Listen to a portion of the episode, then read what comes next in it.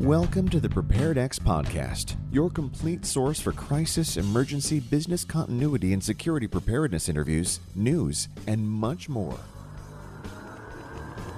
Now, your host. He creates chaos for a living, Rob Burton. And welcome to episode 96 of the PreparedEx podcast. I'm your host, Rob Burton. And just before we get started today, I want to let you know that this episode is brought to you by the International Crisis Management Conference.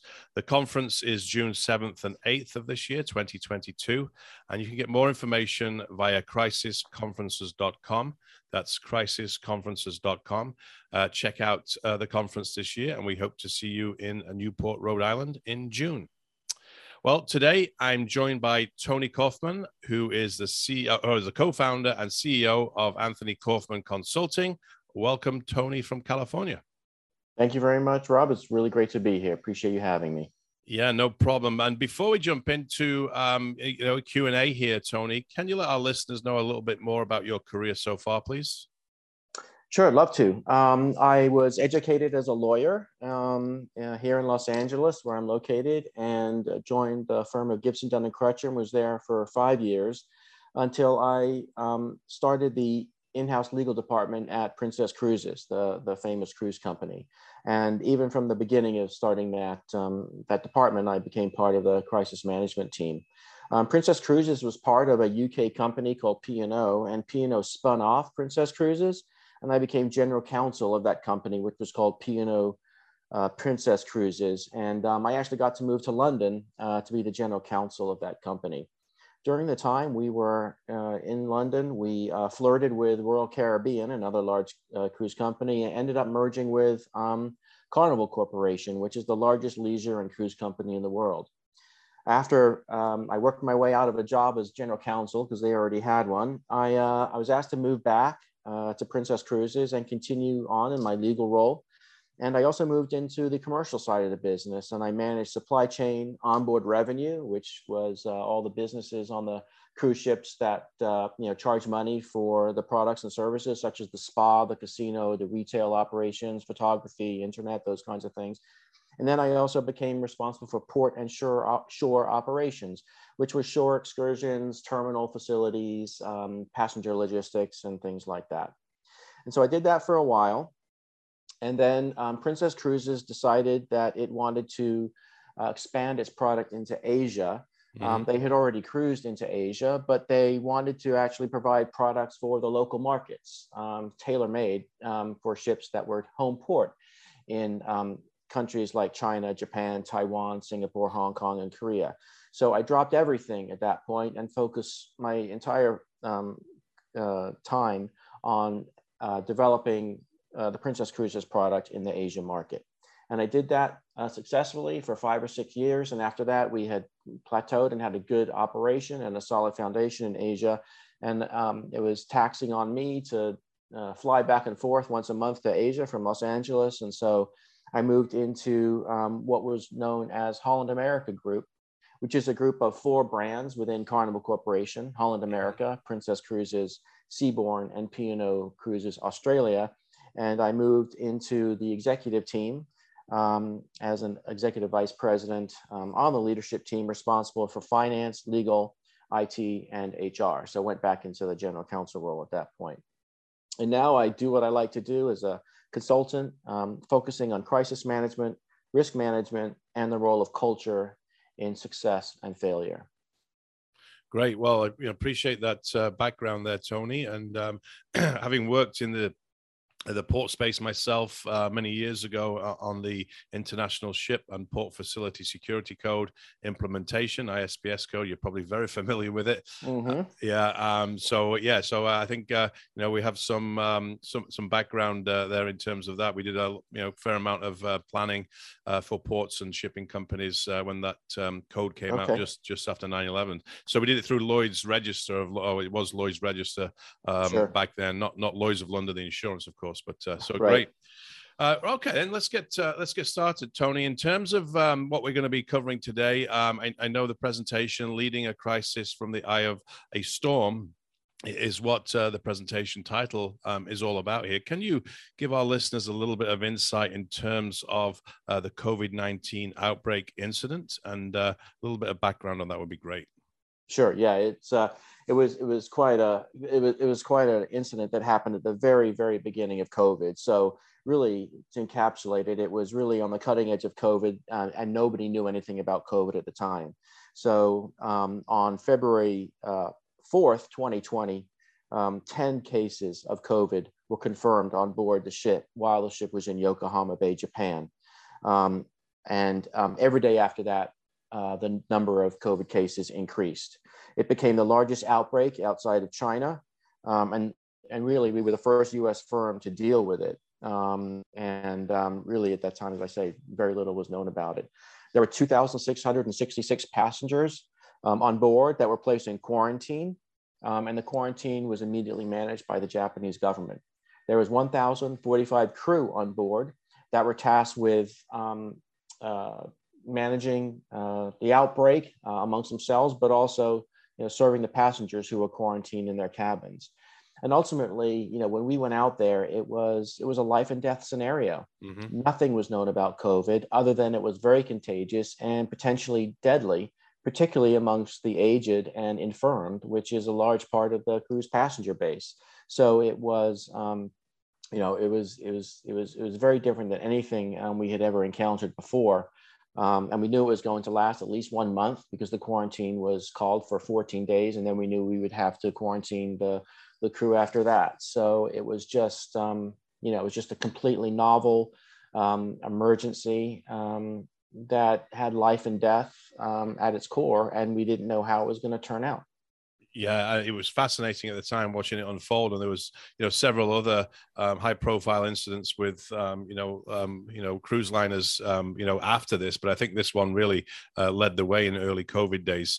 Um, you know, what was your role during the incident? Um, you know, I, you know, we, I, I, mentioned the term incident there, and us, you know, those of us in the field, you know, we we typically, you know, define that incident as something that's, you know, could become a crisis. I assume, of course, uh, with the title, it, it, became a crisis fairly quickly. Yeah, um, exactly, um, and I'll, I'll, I'll, get into that as well in terms of um, you know when it when it moved from an incident um, into a crisis. But one of my tenants is always you know you gotta you gotta plan for the worst immediately and you got to move quickly. Um, and i'll explain that a little bit later. But um, so initially um, i was sent out to assess the situation because when i went out there was actually no known outbreak on board the ship. Um, it turns out that the outbreak and, and um, the confirmed cases of covid were confirmed while i was flying from los angeles to japan so initially, the role became to assess and make sense of what was needed and form a team to manage the crisis from Japan. Um, and then it quickly evolved because we recognized that we needed somebody in place in Japan to manage the crisis itself. Um, so my role then became um, what we refer to as the incident commander, which is a term used under the emergency response plan of Princess yep. Cruises. Um, and it's you know common kind of quasi-military term. I think it's it's it's pretty common. Yep. Um, and so we moved um, the management of the crisis from kind of our central locations, which um, we have emergency response centers, very sophisticated emergency response centers in Los Angeles and Seattle, which is where um, Holland America Group is based. Um, and it was moved basically from there um, as we built up the emergency response center um, in Japan. And my role there was to put the organization together, lead the team, um, um, create the structure, um, create the meeting structure and schedule, um, lead the meetings, focus on the critical path, provide support to the operations and give guidance um, and make decisions when needed, and lead discussions with the governments um, as a senior point of contact, and basically to pull all the pieces together to make a path and figure out how we're going to resolve it. Um, including you know the management of communications, which became so important. So that was that was my overall role is to is is, is to get things done and figure out a way to to, to get everybody um, home safely um, and other things that were part of our uh, mission statement that we created. Yeah, really important to have that mission statement. So, so we touched on it there in terms of that tipping point. Um, you know, when did it move from an incident into a crisis in, in terms of, um, you know, uh, you know, your actions and, and the situation, and what was the major difference for you as it as it related to an incident to the crisis? Yeah, sure, sure, absolutely. I understand the question. So, um, so in the cruise industry, um, you know, many incidents occur. It's, um, you know, an amazingly interesting uh, industry where you have these you know large cities uh, at sea basically that are self-contained um, and have everything little cities have. Um, and as a result of that things happen. And so um, incidents like persons overboard or even deaths on ships hurricanes typhoons that disrupt routes these are all routine um, in the sense that they're incidents that we, we do need to man up or person up our um, emergency response organization, but we, we've we've managed them so many times we don't really consider those to be a crisis in the sense that we know how to manage them. The ro stands up and um, you know they get managed through through the normal the normal course and the playbook that we have for those kinds of incidents. There were two points um, at the uh, the diamond princess that for me created a uh, an initial crisis and then a full-blown crisis. Yeah. one it was on february 1st 2020 there was social media alerting people to the fact that a prior passenger um, was diagnosed with COVID.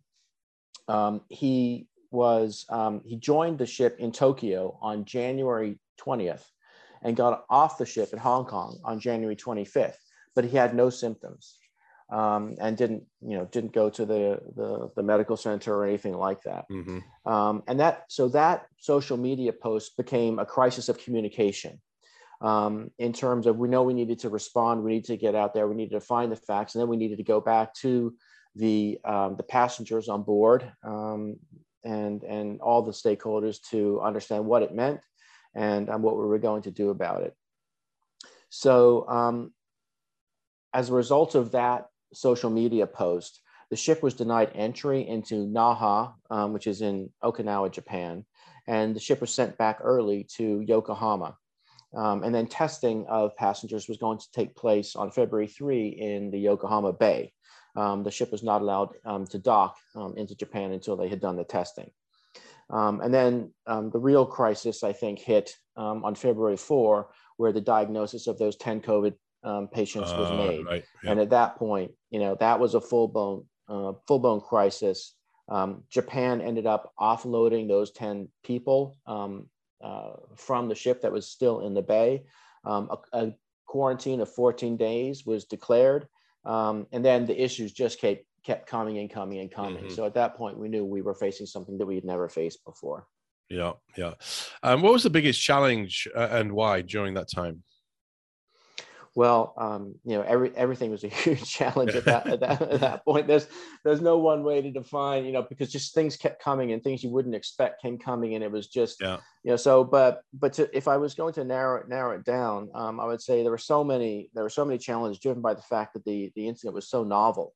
Um, there was no clear path to resolution, um, and the end result was unknown. And and as I said, you know, this you know, we consider this to be a potential life and death situation, and, right. and we didn't know how it was going to pan out, and we didn't know if no, nobody was going to die or you know right. the worst case yeah. scenario was was yeah. going, was going to happen, and if, it, so that was kind of you know just the scary background of, of the whole situation.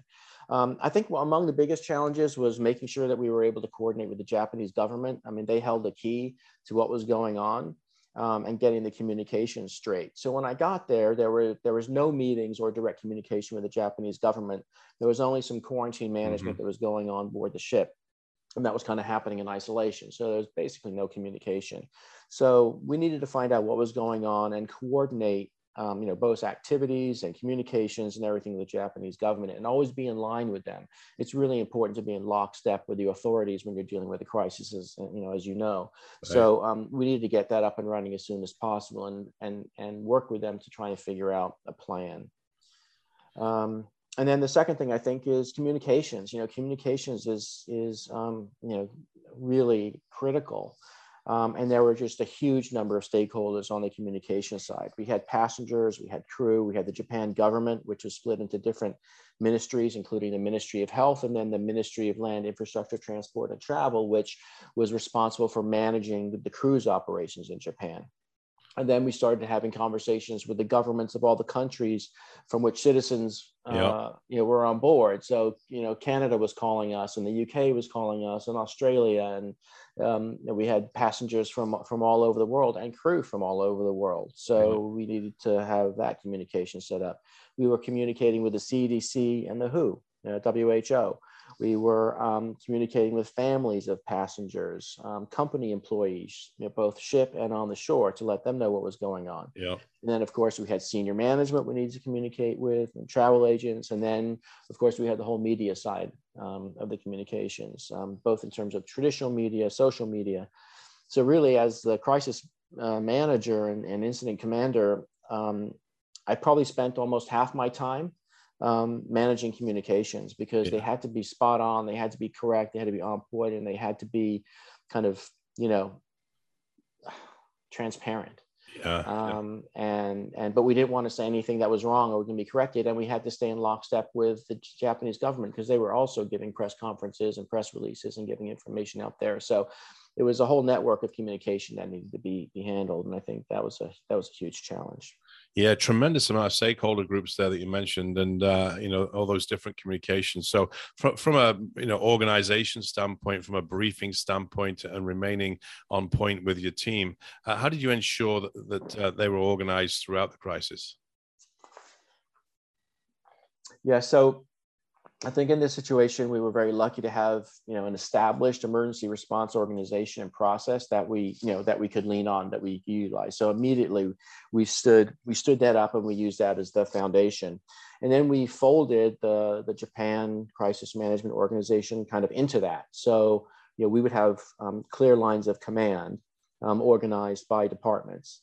And so, you know, we, we, um, we basically got i got there and i just started immediately whiteboarding out um, yep. the organization that we needed I always thinking about the organization that we had at head office you know based upon the emergency response organization that we that we're used to using so we created clear, clear lines of command to me um, and organized by department so the, the key departments were hotel operations that took care of the passengers fleet operations that took care of the ship mm-hmm. and of course we had medical government relations HR, both ship and shore, supply chain, communications slash PR, um, administration, and then we had a legal and finance overlay. So I think those were the you know the key um, lines of, of operations that that we needed to, um, to, to structure and have reporting to me. And then what I tried to, and then we um, uh, appointed leads for each of those. Um, and then we tried to let them get on with it and then filter up all the in, information uh, to me. Um, as I mentioned earlier, we, we collectively agreed a mission statement. Um, it was very important at this point in time.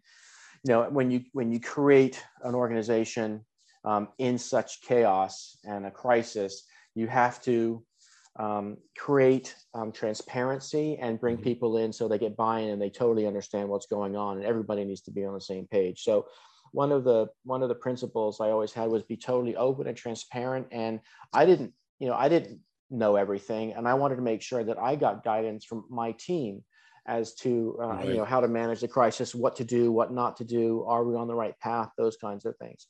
So we agreed a mission statement: everyone home safely, cooperate with the J- Japan and other governments, get the crew quarantines ashore and not on the ship, and secure the ship. I mean, those were the basic critical path items um, that we all agreed. And then we put together cadence of meetings throughout the day that gave yep. everybody the opportunity to understand what was going on and advise on the critical path. So we were lucky enough to have operations across the world. We established a follow the sun uh, routine where we had meetings Japan morning, um, where we got you know information from the ship and what was going on and agreed what the critical path items were for the day. Mm-hmm. Then we had an afternoon meeting, which is when West Coast um, in the U.S., Seattle and Los Angeles woke up, and we could give them an update, and they could give us an update. And then we had a nighttime meeting where um, you know we wrapped everything up from the Japan side and then handed over uh, to any any critical issues that needed to be managed from from uh, the other side of the world. Um, and um, had that 24 7 um, ability.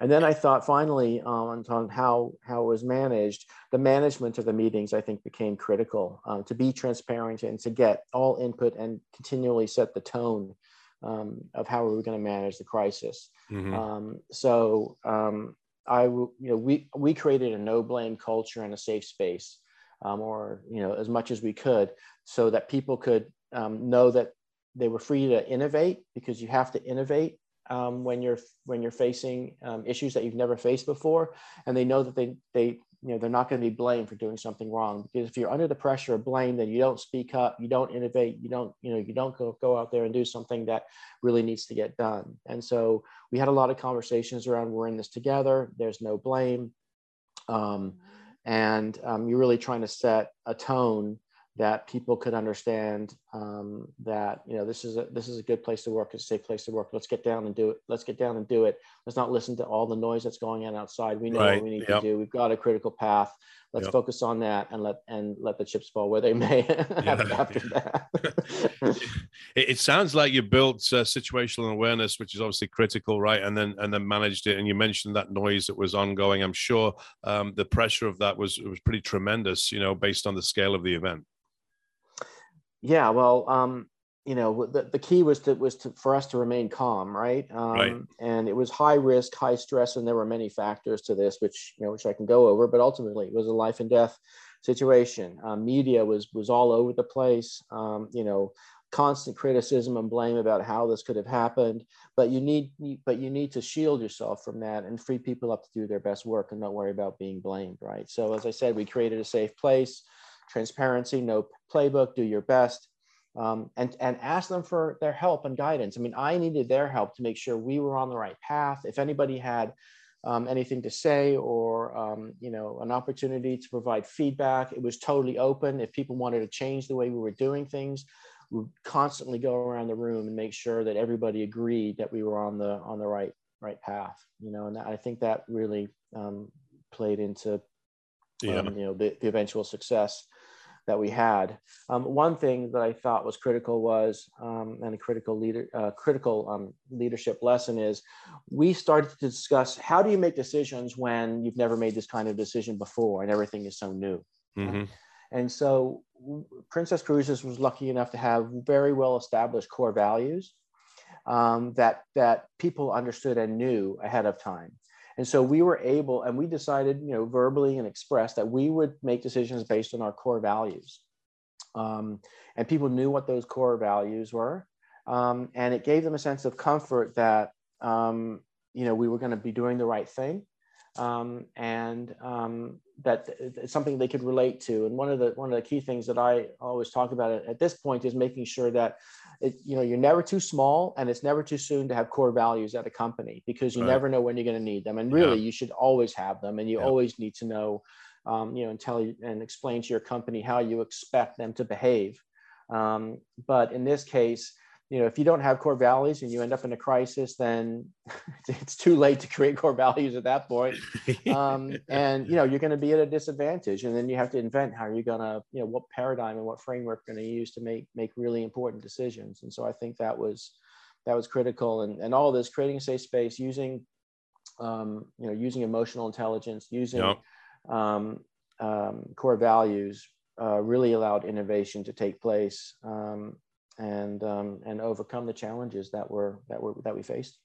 Yeah, I think I think a lot of organizations don't, don't really do a great job in linking crisis management back to the you know the larger uh, strategy within the organization. It has to be linked back to the bigger picture and uh, you know you know the policy and, and the procedures that go into that, and and and giving um, giving the leash to those you know leaders and, and letting them you know be able to you know manage um, the, the events and the and the and the challenges in front of them. And I think uh, you know some organizations struggle with that. Yeah, absolutely. I, I felt so well equipped in a sense because I had um, never managed anything quite like that before, but I had managed a lot of crises before. But I had, you know, I had the foundation. You know, sure. I had, um, you know, I had, um, I had the core values. Um, you know, I had res- kind of like, you know, the respect of the team, um, being a senior leader in the organization for a long time, um, and that gave me, you know, a good good base to to move forward on. Yeah, you mentioned in uh, in the last uh, segment there about uh, calmness. Um, you know, why is creating calm during the chaos essential? Well, um, I mean, I guess one story is um, you know, I, the, the the crisis in Japan started on February one, really when the when the ship was refused entry into Naha, and so mm-hmm. our local team was dealing with that.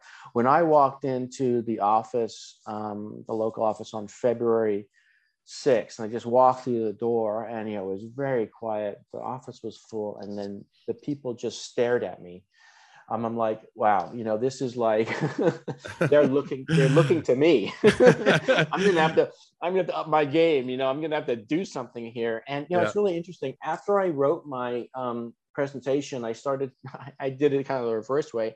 I I wrote the presentation from my actual experience, and then I did research on crisis management. You know, kind of like textbook research. Yeah, yeah, yeah, yeah. And it's amazing how the theory aligns so perfectly with the that's, practice. That, that's a great story, Tony. Yeah, thanks you know? for sh- that's important to share as well because it's, you know it's, we, it's know. amazing. And so then, so at that point, people were staring at me. I'm like, I've got to remain calm. I've got, you know, I've got to show them confidence. I've got to let them know that this is going to be all right, yep. that we're going to get through this. And, you know, and so, and then I started the research after, after it. And I, I wrote about, you know, like things like deliberate calm is actually a thing. And i didn't know it was i didn't know there was a name for it but i practiced it you know? And yeah. i just instinctively knew that that was something. And so and so it's you know you got to remain calm um, because first of all as a leader that's what you you need to do because if you're not calm then who is going to be calm?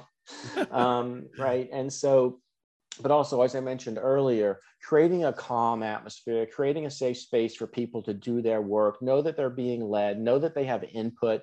Um, you know, that's all. That's all part of of being calm and, and setting an environment and an atmosphere where people can do their best work. And even though there is, you know, everything else going on around us, we talked about it in that way, right? And you, right. And so people people say like, how do you like? People don't actually talk about what you actually do to create that calm. Mm-hmm. You know, it's like, yeah, you got to create a safe space. Okay, now let's move on. You created a safe space. Now what happens? Well, let's talk about how you create a safe space, right? yeah, yeah, yeah. Um, it's it's how you act. It's how you talk. It's how you interact with yep. people. It's facing the brutal facts that this is a difficult situation, but we're going to get through it, and we're going to use our core values. And I'm going to ask you, how are you feeling? How are you doing? Right, emotional um, intelligence piece. Yeah, yeah, yeah, exactly. And so, you know, here's a story I was, you know, and I always made it a point to walk around the office, um, see how people are doing, ask how they're doing, ask if they need help, you know, because I was a resource person. It's like, what, how can I help you get your job done? Um, so I would just do that once or twice a day at least. And so I was walking around the office one day and I saw two people crying. Um, this was like in the middle of the pandemic when um, you know the number of cases on board was skyrocketing, the number of cases around the world was skyrocketing, the number of cases in Japan was skyrocketing, and um, they, they were crying. And so i walked over to them and i said hey you know obviously you're you're very upset. Like what can i do to help? And they were just saying they were having a hard time with it um, being there and, and the whole situation. And you know i don't think they were going to ask to go home but i said look you know if, i understand this is really difficult. Um, you know it's a new situation for all of us. If you if you can't be here for your emotional health if you need to go home tell me. And it's absolutely fine. You can go home and you know no recriminations i totally oh. understand it you yep. need to take care of yourself yep. and and the relief in their faces and uh you know and and all that and said you know you know i i am really uncomfortable here i need to go home right. and so i said totally fine go home take care of yourself thank you so much for coming and we'll be fine Yep. And so they left, and that, and and people saw that, and people knew that, like you know, they weren't stuck there. Sometimes yeah.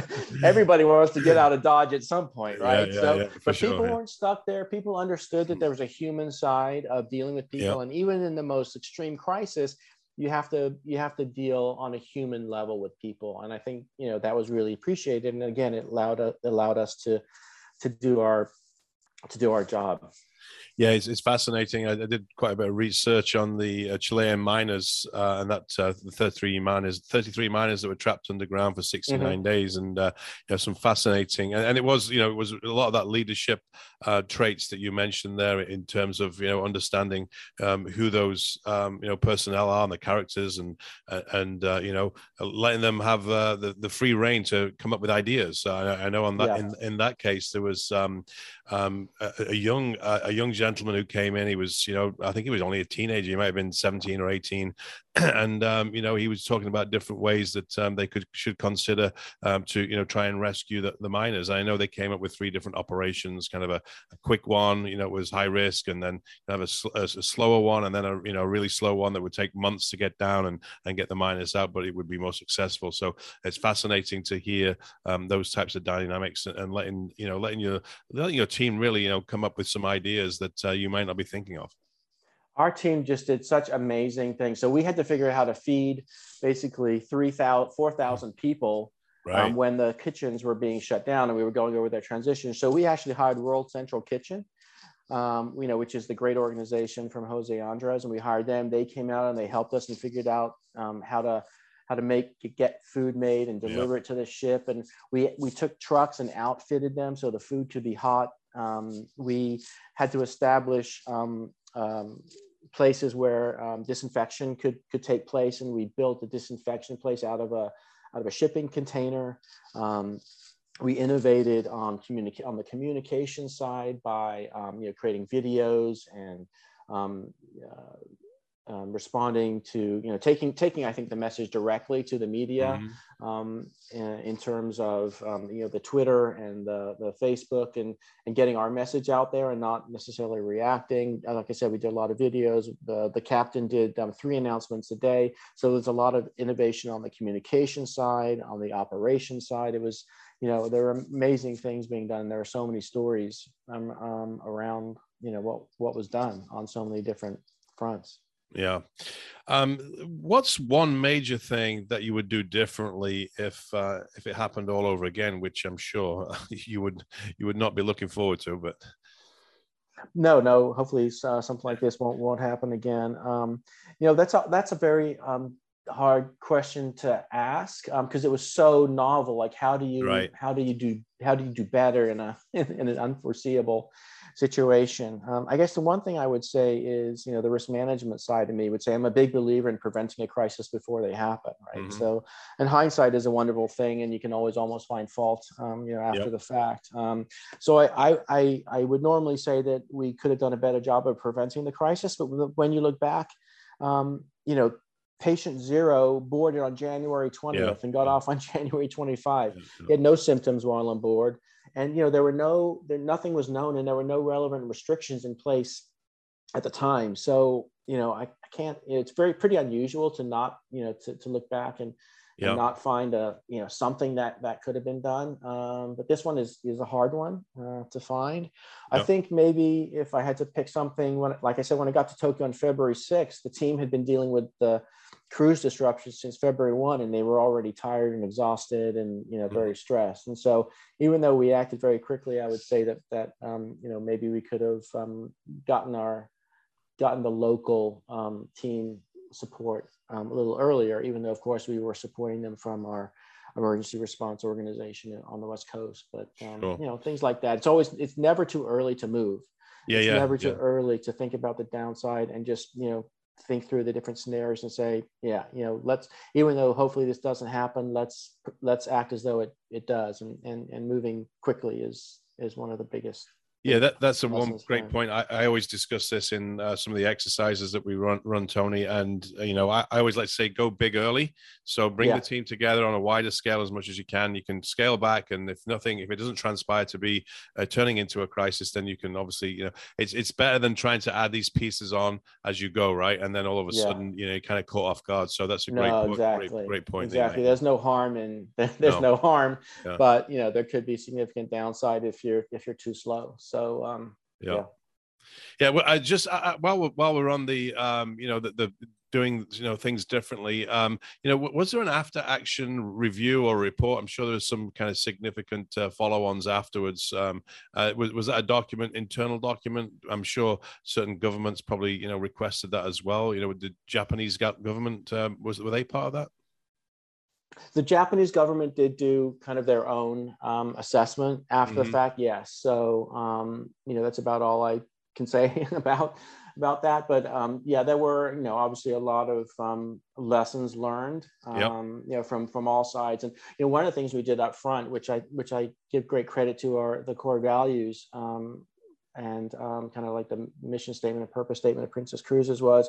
And this also goes back to emotional intelligence is we recognized from the very beginning this was a huge event mm-hmm. and not much was known about um, COVID at the time. And so we, it, you know, we opened ourselves up and we opened the ship up and we opened up our meetings to the CDC and the WHO and to the Japanese government and really anybody who could, was you know could help. We were open to getting help and we also knew that you know there could be information happening um, as a you know as part of the, the incident um, that could be very valuable in fighting the um, fighting the, the disease going forward yeah? So um, you know, we made that decision very upfront and and even though you know let's say from the legal liability standpoint you know the lawyers might say no don't do that. Right. Um, you know we took a much higher view of you know our role in the history of COVID, mm-hmm. um, and knew that you know the right thing to do was just be completely transparent and and get help from those that could help us, but also share any information we could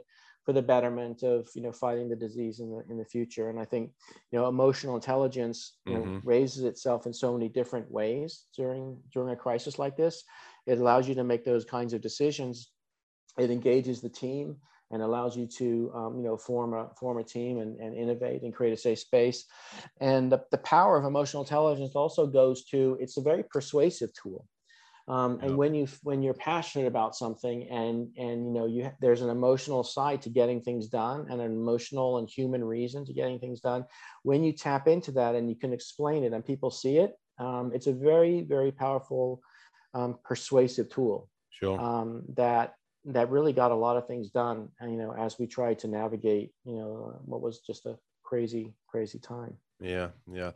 Um, well thanks for sharing with us um, you know you know your story here. As we start to wrap up tony uh, we like to start you know finish off here um, with our guests uh, perspective on simulation exercises. I would love to hear um, what mm-hmm. you think about them and, and why they're important well they're critical because if you if you've never practiced something you you won't perform very well yeah. in the actual moment right yeah. so you know they're they're critical and they need to be done consistently realistically um, and seriously and it need they need to test all facets of the response um, you know operations communications uh, response systems and technical systems even to the point of being absurd, because in a crisis, the absurd happens. So, you know, Princess did a lot of tabletop exercises regularly. We had recently done one actually before this crisis on, on, on an on ship active shooter. Um, you know, and our drills, you know, do go to the extreme. Um, we have reporters storming the offices we change the fact patterns consistently. Mm-hmm. Um, so we'll report something that we think is correct, and then you know half an hour later we have to make a correction because the information was wrong or there was a mm-hmm. mistake made. Um, sometimes you know communications are cut off, yep. um, and so you know, and, and we, you know, we we go to the extreme. We if you know we we involve the we do a lot of drills with the Coast Guard, the FBI, um, you know, things like that. We even, you know, in terms of our incident response, if we if we're doing a tabletop top drill and we need to communicate with senior management, we'll actually call senior management and say, hey, mm-hmm. we're doing a drill. Yep. We wanted to make sure we could get a hold of you. You know, we right. wanted to make yep. sure this phone number was the correct phone number. For sure. So everything um, is, is critical because like when, when you're in the moment, you need a foundation on which to work um, and you can't make it up. Um, and, and being in a crisis is the wrong time to try and make something up. So, um, you know, I would say practice, establish your foundation of crisis management, do as much work as you can ahead of time and put in those core values um, that you can rely on to make make strange decisions. Yeah, um, yeah. you know those are some you know those are what you know some of the major takeaways that that i would have as a result of this. Yeah. Well fascinating episode today tony. Thank you very much for your time. Thank you very much. It was great to talk to you and you know happy to get the story out and and um, you know be a part of uh, the crisis management network. Yeah, and before we head out here, Tony, um, any final comments for our listeners? And uh, if they want to contact you, how can they do that? Yeah, so um, I have a website they can contact me contact me through. It's um, www.anthonykaufmanconsulting.com, just one word. Yep. Um, or they can email me at Anthony uh, H. Kaufman 11 at gmail.com. Um, and happy to, you know, uh, interact with them and give them any advice they may need. And, and I have a, my, my presentation is wrapped around leadership in a crisis and a lot of the leadership principles that came out of the crisis and happy to share that with anybody that's interested. Great, and we'll uh, add all the links in for for your website, Tony, your email, as well as your LinkedIn uh, profile. I know there's a QR code as well um, that uh, we'll make sure we put on the uh, the bottom of the podcast uh, notes here. Great, yeah, greatly appreciate that. Yeah, no problem. Well, thanks again for your time today, Tony. Hopefully, we'll be chatting again soon. Yep, thanks a lot, Rob. Same to you. Well, that's it for episode 96 of the PreparedEx podcast. Uh, please rate us on iTunes or wherever you are listening to this episode. We appreciate you listening in. And until next time, be safe.